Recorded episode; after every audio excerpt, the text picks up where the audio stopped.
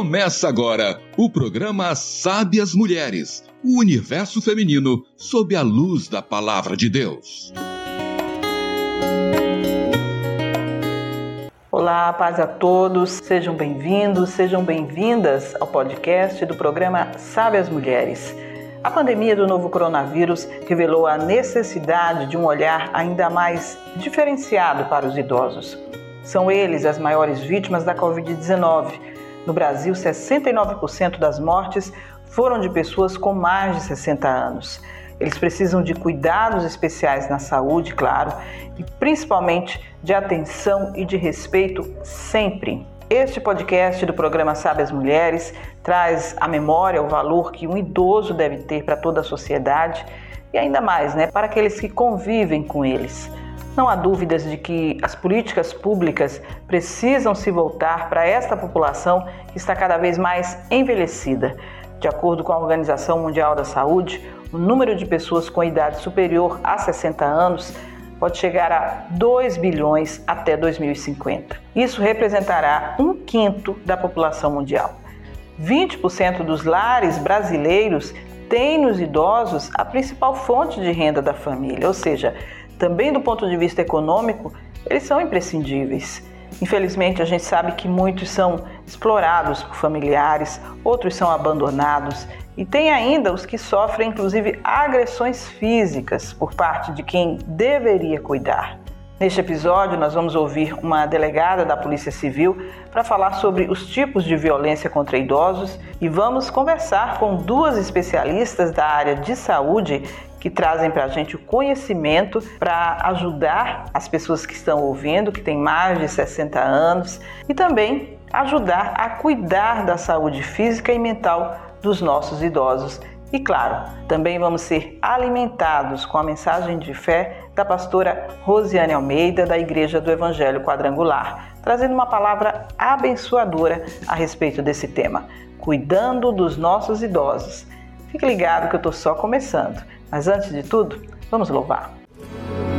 Depois da noite vem um novo dia. Depois da tempestade vem a calmaria.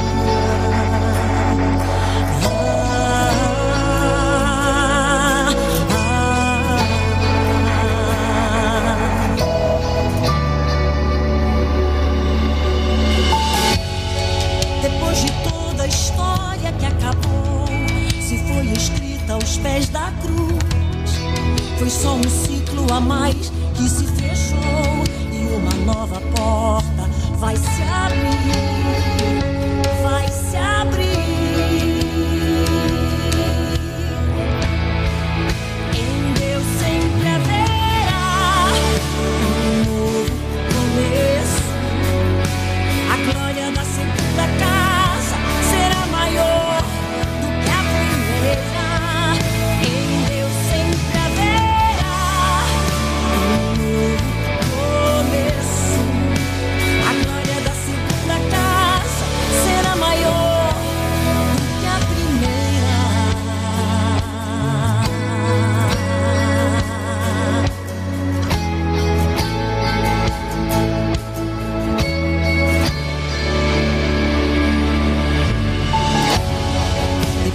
noite.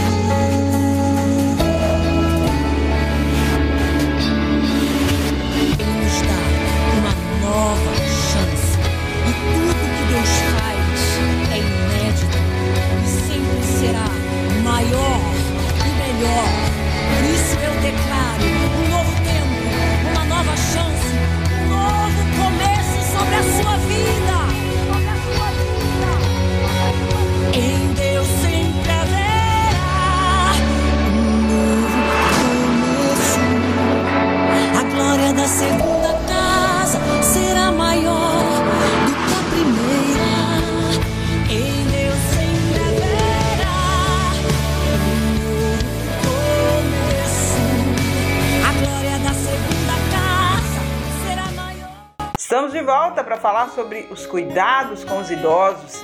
Eu quero começar conversando com a neuropsicóloga Eveline Lima, porque nós estamos vivendo um momento né, que está afetando muito os idosos de várias maneiras. E uma delas é o lado emocional. Doutora Eveline, eu gostaria que você inicialmente explicasse sobre a especificidade do seu trabalho, que vai além da psicologia clínica, né? Eu não trabalho só na parte clínica, né? Eu trabalho na área hospitalar que eu gosto muito, né? Um período do meu dia eu me dedico à área da psicologia hospitalar, me dedico aos meus queridos pacientes uh, hospitalares e à tarde eu estou num projeto de psicologia da dor. É, atendo bastante idosos, bastante pessoas numa idade já um pouquinho avançada que sofrem, que sofrem com algum tipo de dor, é, a dor aguda ou a dor crônica. Confesso que trabalho mais com dor crônica e gosto muito do que faço. Já trabalho há um bom tempo nisso. Fui para fora do Brasil me especializar. Fiz o curso de neuropsicologia na Argentina. Sou neuropsicóloga também, né? E uh, fui para Curitiba fazer meu curso de dor e fui para São Paulo também me especializar. É, ainda ando me especializando, eu acho que nós que trabalhamos nessa área, a gente precisa estar estudando, se especializando a todo tempo, né? Todos os dias temos descobertas novas na ciência, então a gente tem que estar se disponibilizando para os nossos pacientes o melhor que a gente pode fazer.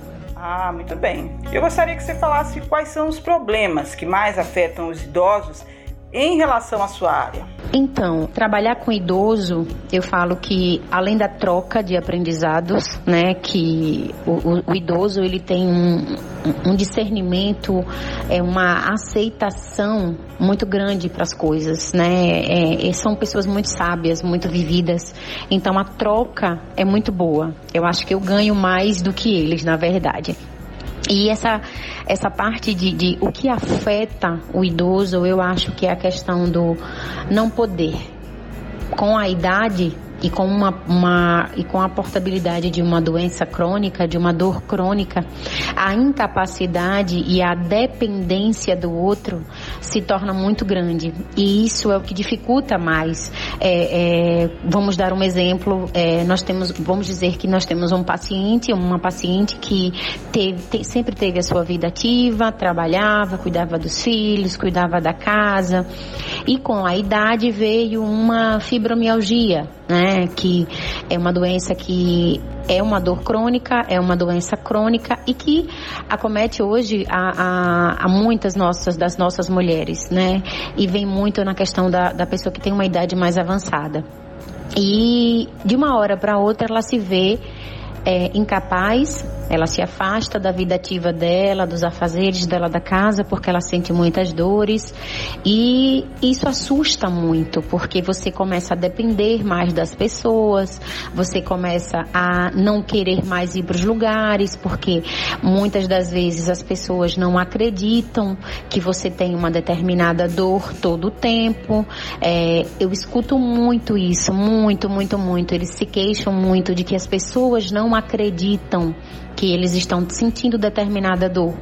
Então, é, se você me pergunta, Evelino, o que mais eles reclamam, eu te falo que é a dependência do outro, a incapacidade, porque ele se torna muitas das vezes incapaz de, de, realizar as atividades que eles faziam há um determinado tempo antes disso, né, antes de um diagnóstico, e a questão da da, da credibilidade. As pessoas não ficam meio que incrédulas, descrentes do que eles estão sentindo.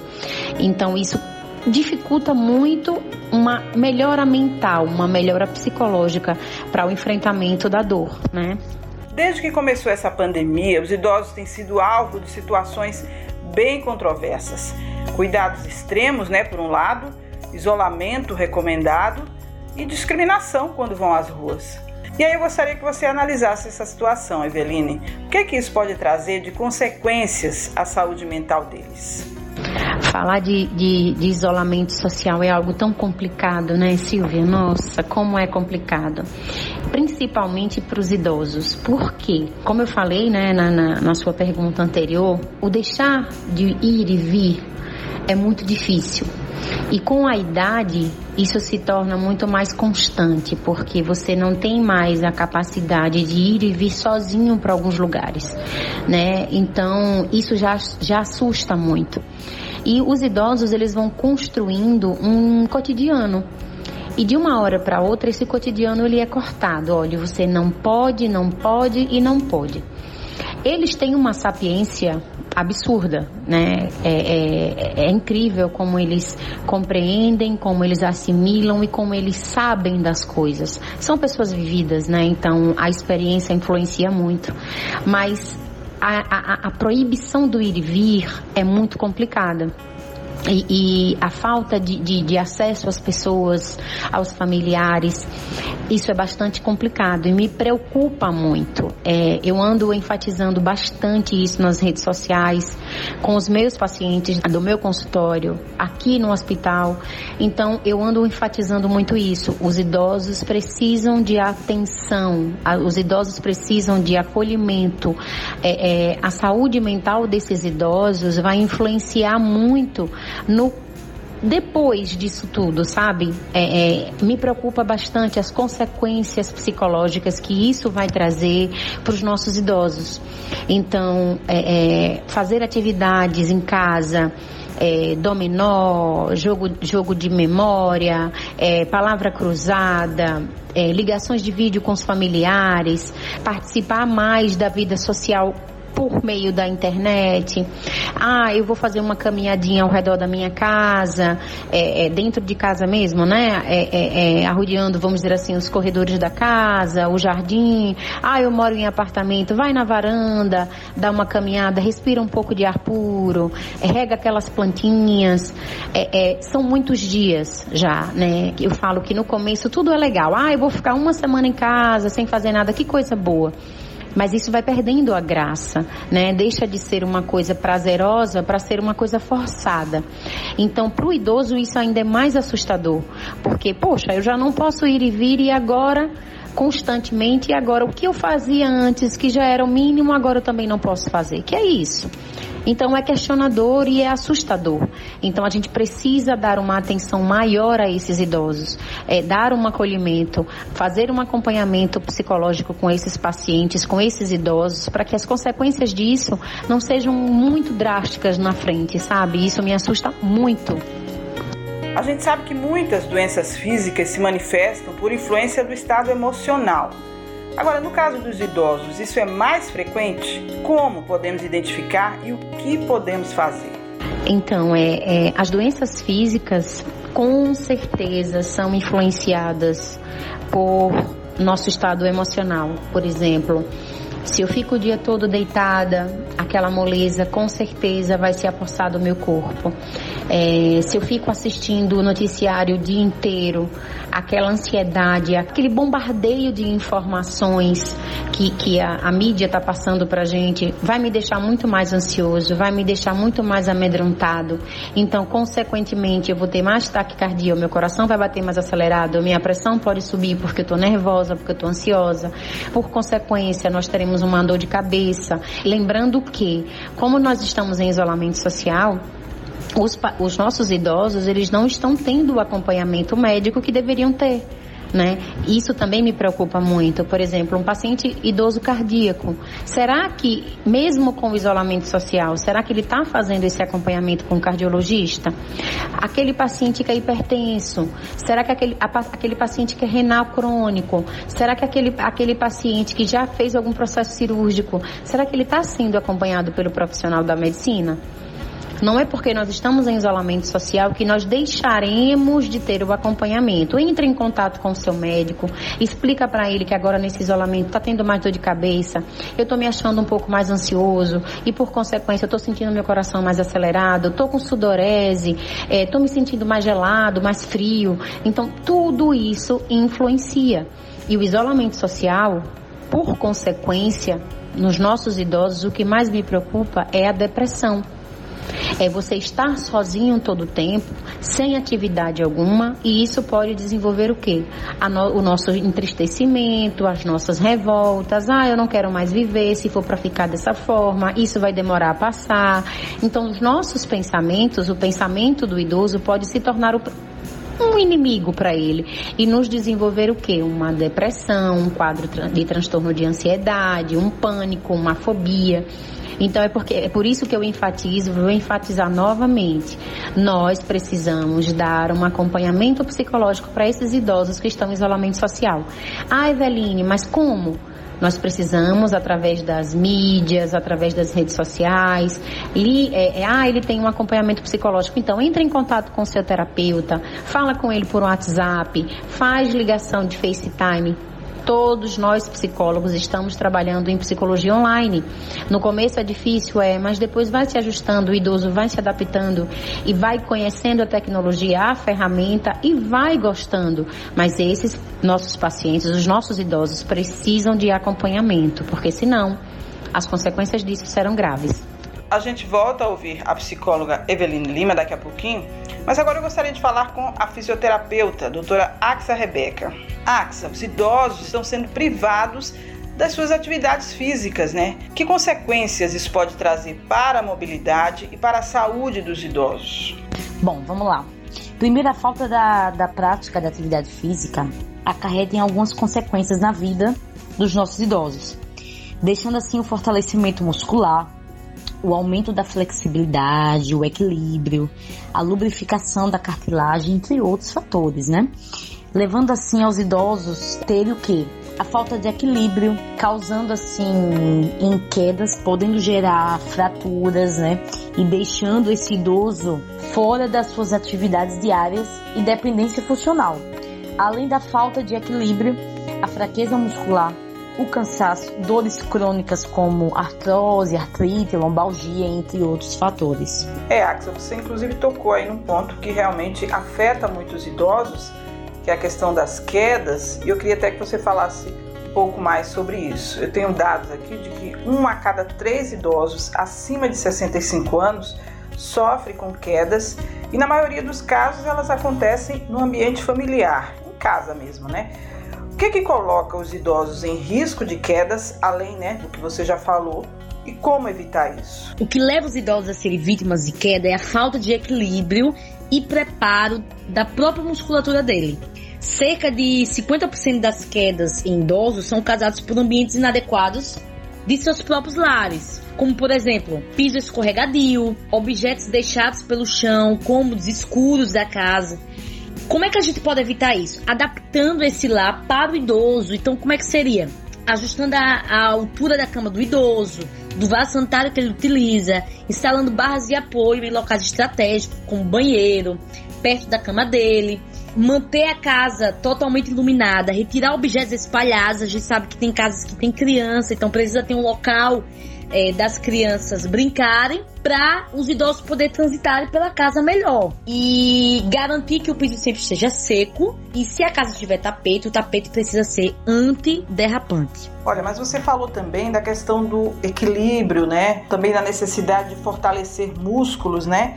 E aí eu queria saber de você como é que a fisioterapia ajuda né, nesse fortalecimento de músculos, de ossos e também contribui com o equilíbrio dos idosos. Explica pra gente. A fisioterapia tem um papel importantíssimo na vida desses idosos, como?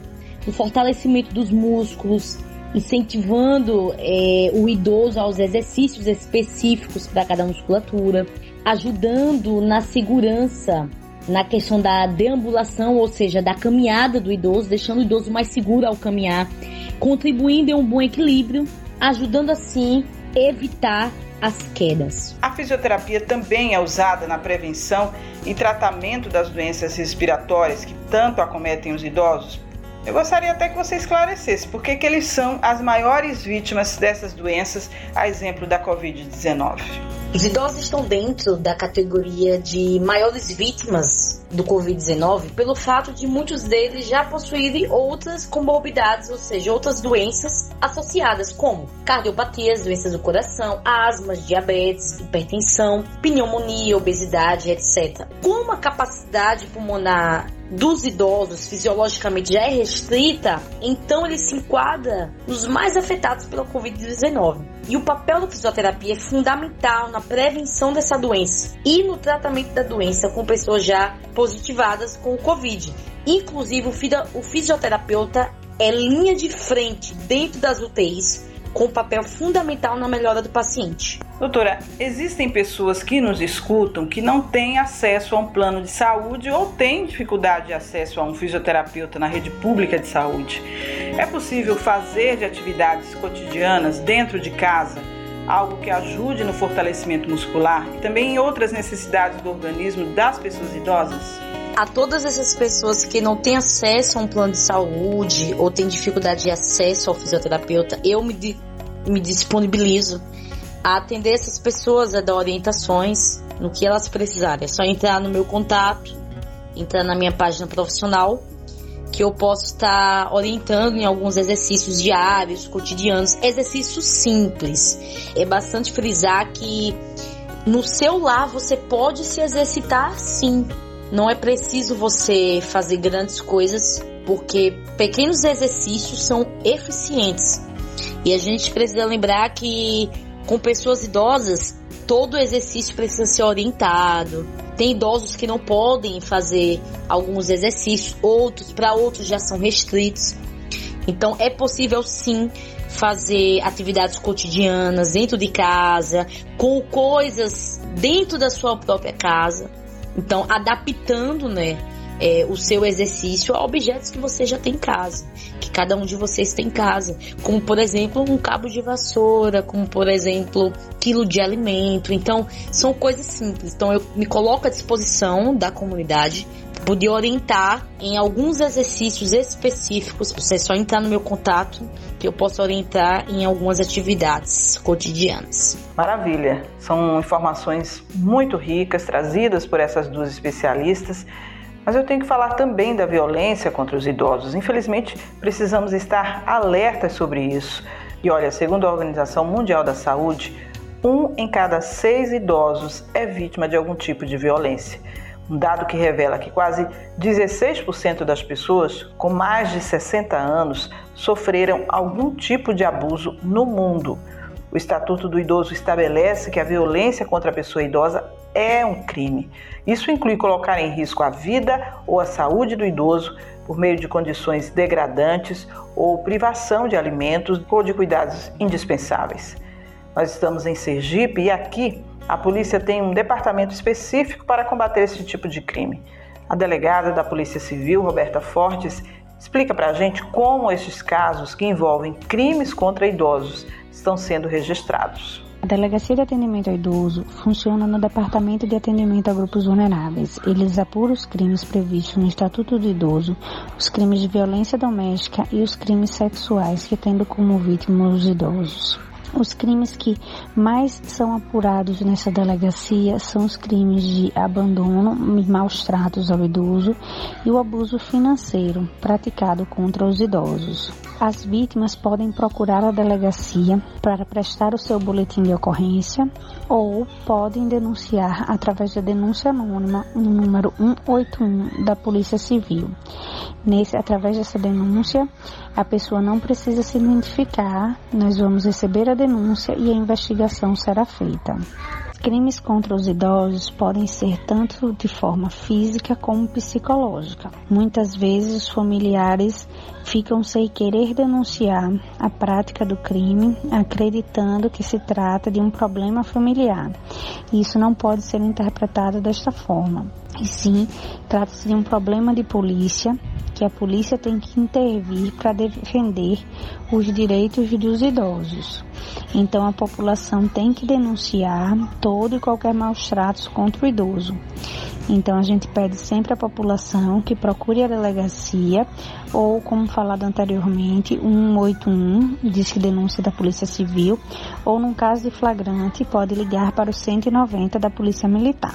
Pois é, e não deixe de denunciar caso você suspeite de algum tipo de violência contra algum idoso, caso você saiba de alguém que está praticando esse tipo de crime, não deixe de fazer essa denúncia. Eu quero agradecer a delegada Roberta Fortes pela participação. Um abraço. Nossa conversa sobre os cuidados com os idosos continua na segunda parte desse episódio. E tem também a mensagem de fé sobre este tema, cuidando dos nossos idosos. Vai lá, a gente se encontra. Você acabou de ouvir o programa Sabe as Mulheres, o universo feminino sob a luz da palavra de Deus.